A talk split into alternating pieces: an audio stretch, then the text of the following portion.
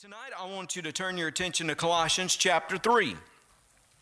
And I know the last few Sunday nights, Brother Dale began this chapter for you and talked to you about putting off some things in your life. And then I think, Nuge, last week, you talked about putting on some things. We we talked a little bit about this. Now, this is obviously one of the perks of the pastor is that I can kind of assign which passage they're going to preach while I'm gone, because I wanted to continue the study of Colossians, and I wanted to put it in context of the idea of putting off and putting on, because that's the way I see it in Colossians chapter three. Really what Paul does is he comes back and he reminds them of their identity, of who they are.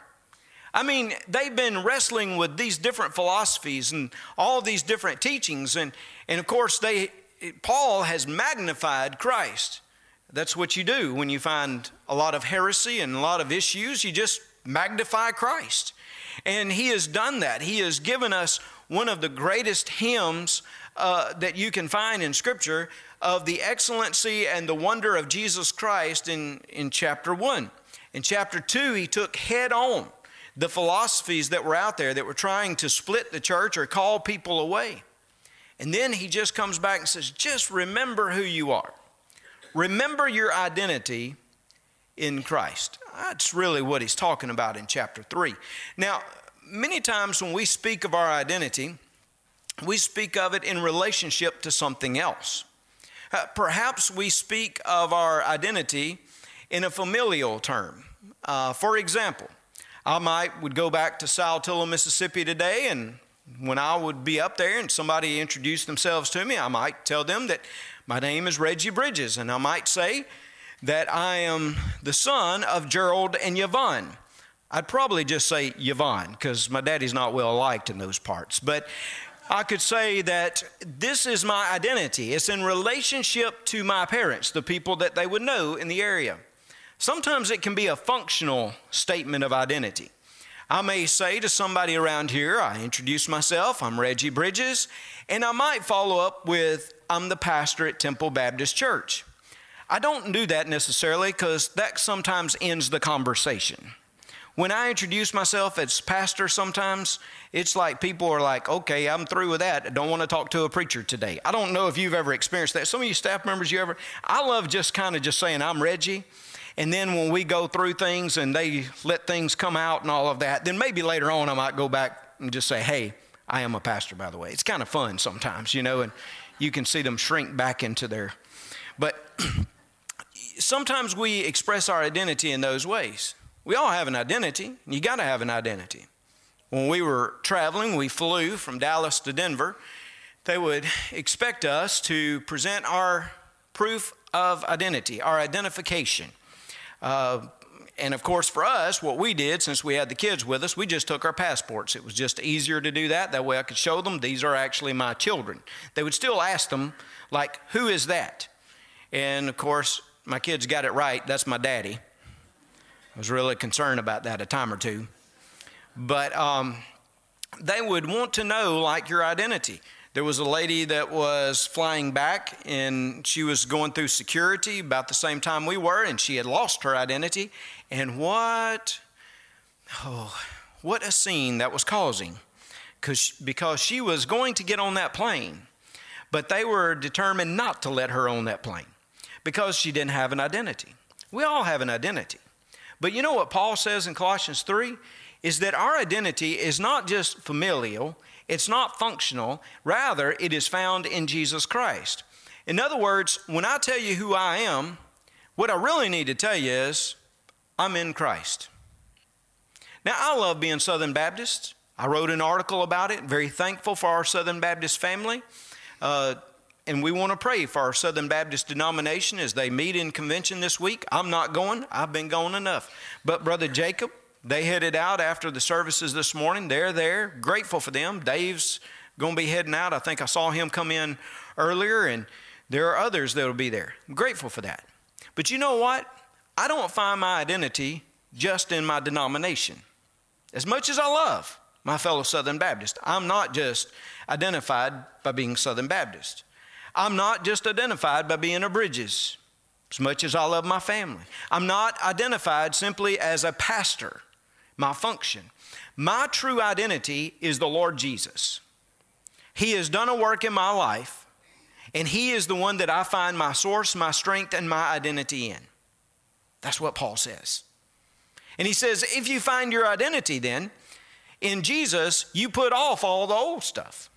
That's what Brother Dale talked to you about. You put off the old and you put on the new. You put off all those old things of life. And there's an old nature about you. I mean, you struggle with it. I struggle with it. But he says, you put those things off and you put on the new. So this afternoon, I went into my closet and I looked around and I couldn't find any of my old, old coats. And then my wife admitted that she had given all of those away. So pray for our marriage, all right? Just kidding, just kidding. You might ought to pray for it now. But I found the oldest one that I could, this coat that I have on tonight. It, it is an older one that I had. And obviously, it really, it really doesn't go with what I've got on, my white pants and all. It really doesn't. I mean, some, I saw a couple of you when you came in and I stood up here to pray. You weren't praying with me earlier. You were kind of, oh my goodness, what has he got on? I could, there are a couple of you, don't act like a couple. I've, I've had them in every church, you know, every church. A guy in Zachary told me one time, said, you're buying off the rack again, aren't you? Wow, is there any other place to buy a suit? I mean, you always buy off the rack, right? But some of you probably looking like that is not a good looking coat. He, you look so nice this morning. But this evening, I don't know what happened. He must have like slept longer and just ran over here. And you know, it's not as a good a coat. I mean, you look at it, it doesn't really go with things. And it, it it's it is a little older and there are certain spots on it. Uh, there's actually like a little place here. It's like a little hole or something, if you could see it. Um, now I may break it back out around winter or so, but at this case, you can tell it's it's just not as nice of a coat. And you know what I did notice? It's harder to button. I did notice that, Les. I'll walk with you tonight, baby. I promise you, promise you. But it's old. And you know, there's some things in our life, like we wore certain things and we went around with certain things on us before Christ. There comes a time when you just like, take it off. You say, you know what? This is not who I am. This is not making me look good before the Lord. It's not delightful to Him. So I just take it off. I just put it off. That's what I see in those few, first few chapters that Dale talked about. All those attitudes and all those actions that are not pleasing to Christ, that don't even identify with Him, because remember, again, you're in Him. And that's not like Christ. So you put those things off. But what do you do? You don't just put it off, you put it on. So I brought back my coat. The one I had on this morning that I got a bunch of compliments on. I do like that. Words of affirmation, my love language. So I got this on and people told me, said, man, you look sharp. Uh, except... Everybody except Skip Stinson. He asked me about if I was a car salesman or so, but otherwise, everybody else, those of you that I again trust and love, you uh, you said this looks so nice, and it is. It's a nice. I mean, it is a nice coat. Where did I get this coat, Dale? Rome, Italy, and I don't know why you didn't get one. I tried to get him to get one. He is one of the tightest guys. I hope you got that debit card away from him because he. It is a nice, nice coat. It's a nice one. It looks good. This is what I need to be wearing. Hey, there's certain attitudes and actions you need to be wearing. It makes you look better. It delights the Lord. Why? Because you should so, show the excellency in who you are because of who He is. If He is the excellent Christ that we say that is worthy of our worship, then our lives should reflect His excellency. That's what He's been saying. Put off, put on. And now to my part that I've been assigned this night by the pastor of this church. And that is there are times we put up. What do I mean by that? Look in verse twelve again. Pick up where John uh, spoke to you with this verse last week. He and I were going to overlap just a little bit, but verse twelve, therefore, as the elect of God, holy and beloved, put on tender mercies, kindness, humility, meekness, and long-suffering. See that? Put on these things. This is what you should look like. This is should, this should be your character. This should be your attitude. But look in the context of verse twelve as it relates to verse thirteen. You're putting on tender mercies, kindness, humility, meekness, long-suffering. Verse thirteen, bearing with one another and forgiving one another. If anyone has a complaint against another, even as Christ forgave you, so you also must do. What does he say? He says you need to put up with one another. You're in a church, you're in a congregation where you love people, and yes, it is difficult. I've spoken about this recently on Sunday mornings. It is difficult. The church can be a mess. It can be. I never want to try to put a picture out there to people that the church is perfect, because we are not. Nor should we expect to be on this side of heaven itself, because we are still human. We still have our personalities and our preferences and our issues. We all do. I have been in different churches now through the years, and we have always had little this or a little that. Now, thankfully, here at Temple, and, and I mean this seriously. Some of you think I'm probably just saying it because of Temple. I have probably seen less contention and less conflict here at Temple than I have in any other church that I've been a part of. Leslie will tell you, and it is so nice to experience the peace of God. I'll talk about that more in a moment. But even, even at Canaan, I mentioned Canaan this morning, and I again had roughly forty people there on average and fifty on high attendance. And you would think all of us could get along easily. Had four deacons. One deacon disliked another deacon greatly. And that dislike was mutual. And when I went into a meeting, if I mentioned something or somebody else mentioned something, the two of them would always disagree. Always. Didn't matter which side. If one said yes, the other said no. I had one deacon that didn't know what was going on half the time. He just sat in the meeting. He didn't know which way to go. He liked both of those two, but he just rode the fence. Thank God I had a chairman, Mister Jack Smith. Mister Jack was an old retired firefighter. firefighter from Memphis, Tennessee. Lou Gehrig's had begun to take its impact upon his life when I got there. But even in his weakened state, even in his slurred speech, he commanded the respect of the deacons and the church. And how blessed I was to have Brother Jack as my first deacon chairman, that when we went through those difficulties, he could speak and he could bring peace. Some of you ministers who've been in those churches, you've probably seen it, probably experienced it. Every church has had an issue. Every church. The church at Colossae. Hey, look at the New Testament churches. If you get to naming them, Corinth had issues. Philippi. The Philippian church, they got two ladies there, Euodia and Syntyche, that Paul calls out because they are causing all kinds of issues. Why? Because we are fallen creatures. And while we are trying to put on the new, guess what we do? We go back and we take it off for a little while and try to put back on the old stuff. We start trying to wear our old clothes. And that's not what God intended. God intended for us to wear the new clothes, and for us to have new attitudes and new life, and to put up with one another. That's what I see here in this passage. Bearing with one another. He says you have to bear sometimes. You have to put up with it.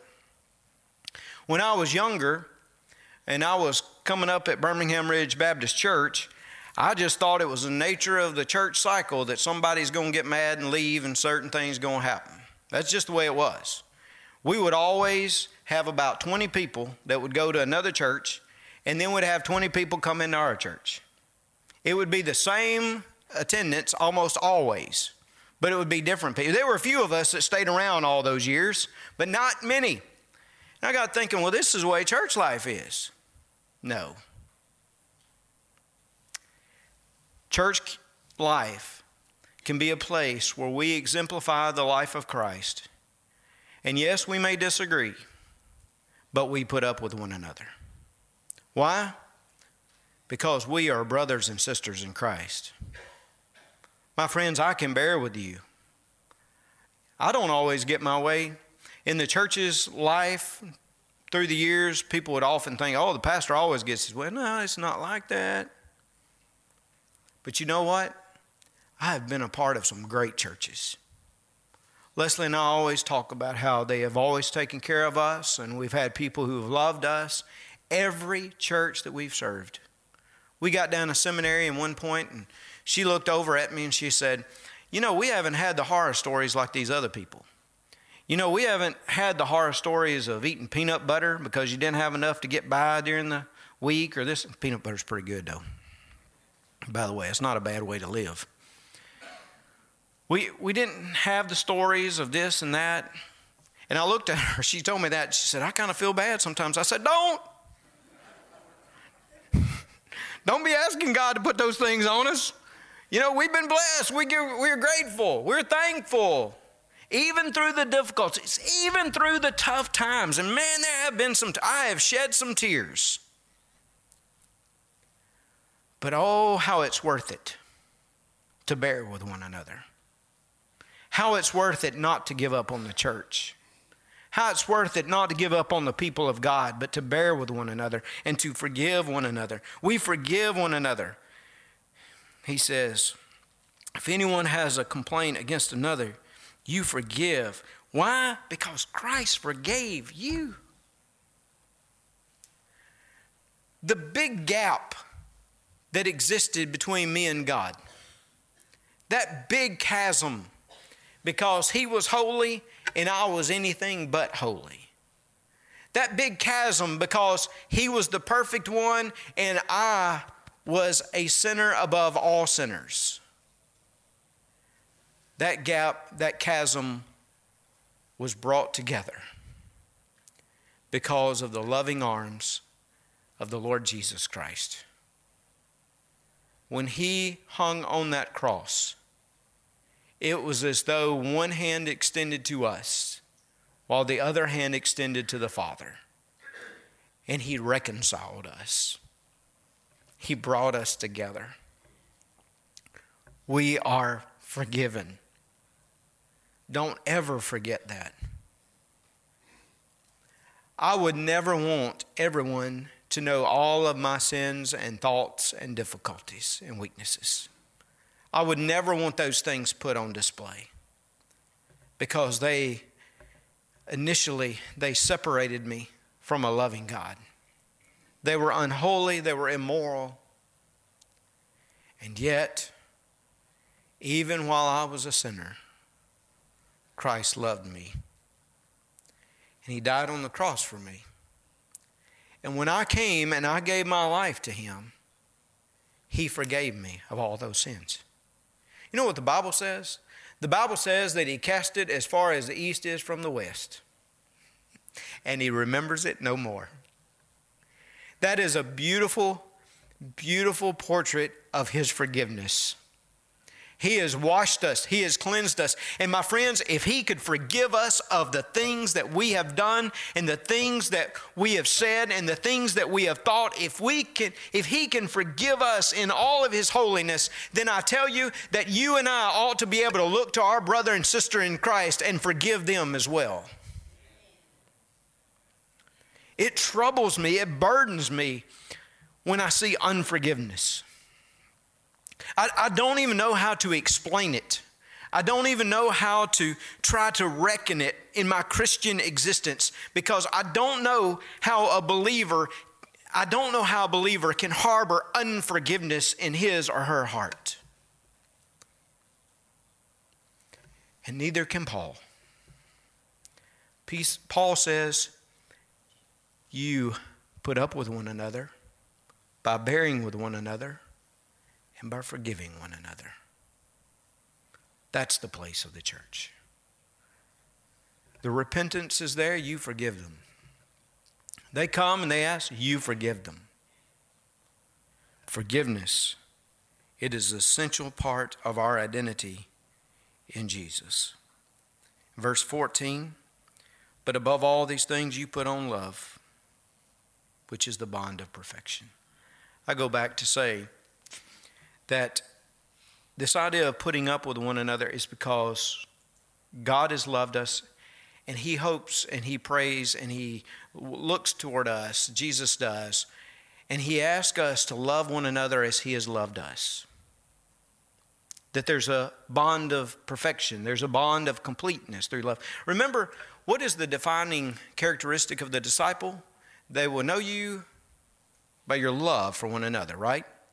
That's the characteristic of every church. If they see the love in you that you have with one another, they will know that you are mine because you've loved each other. You love as Christ loved. Uh, years ago, I had a young man to come and to speak to our deacons. We had a deacon retreat there at Zachary, and he came over from Greensburg, Louisiana. His name was Bo Rice, on faculty at New Orleans Seminary. Bo came over, and he and I had been friends for quite a while, and he, he spoke about a new commandment that Jesus gave, the commandment to love. And he talked about a different standard that Jesus gave. I'd never really put it in my mind like this before. But you know, usually you say, love one, love others as you love yourself. Like you, you want to love others as you love yourself and love your neighbor and all that kind of stuff. And I mean, that's all there in the Old Testament. But Jesus ramped it up. Jesus gave us a new standard. He, he actually told us that we ought to love others as he loved us. That's a greater love than our love for ourselves, our love for, that that's a much greater, it's a supreme type of love. It's a different standard. Jesus, again, loved us while we were sinners. Usually we love people because of what they do or how they look or what can happen in their lives and what can happen in our lives. But Jesus, we all, folks, we offered the God of the universe nothing. Our righteousness is nothing but filthy rags. And he still loved us. Oh, that's awesome. It's awesome.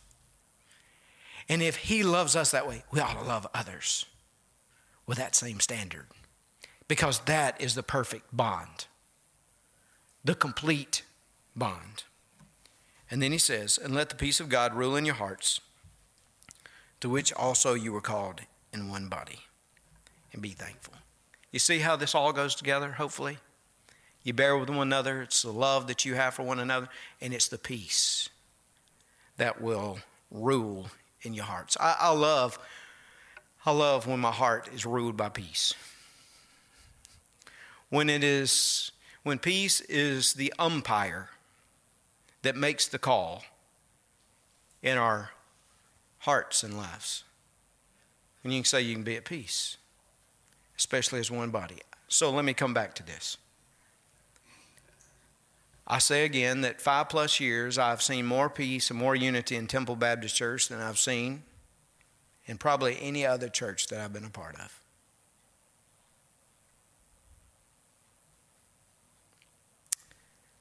What do we do? One, we be thankful. Don't you ever miss that.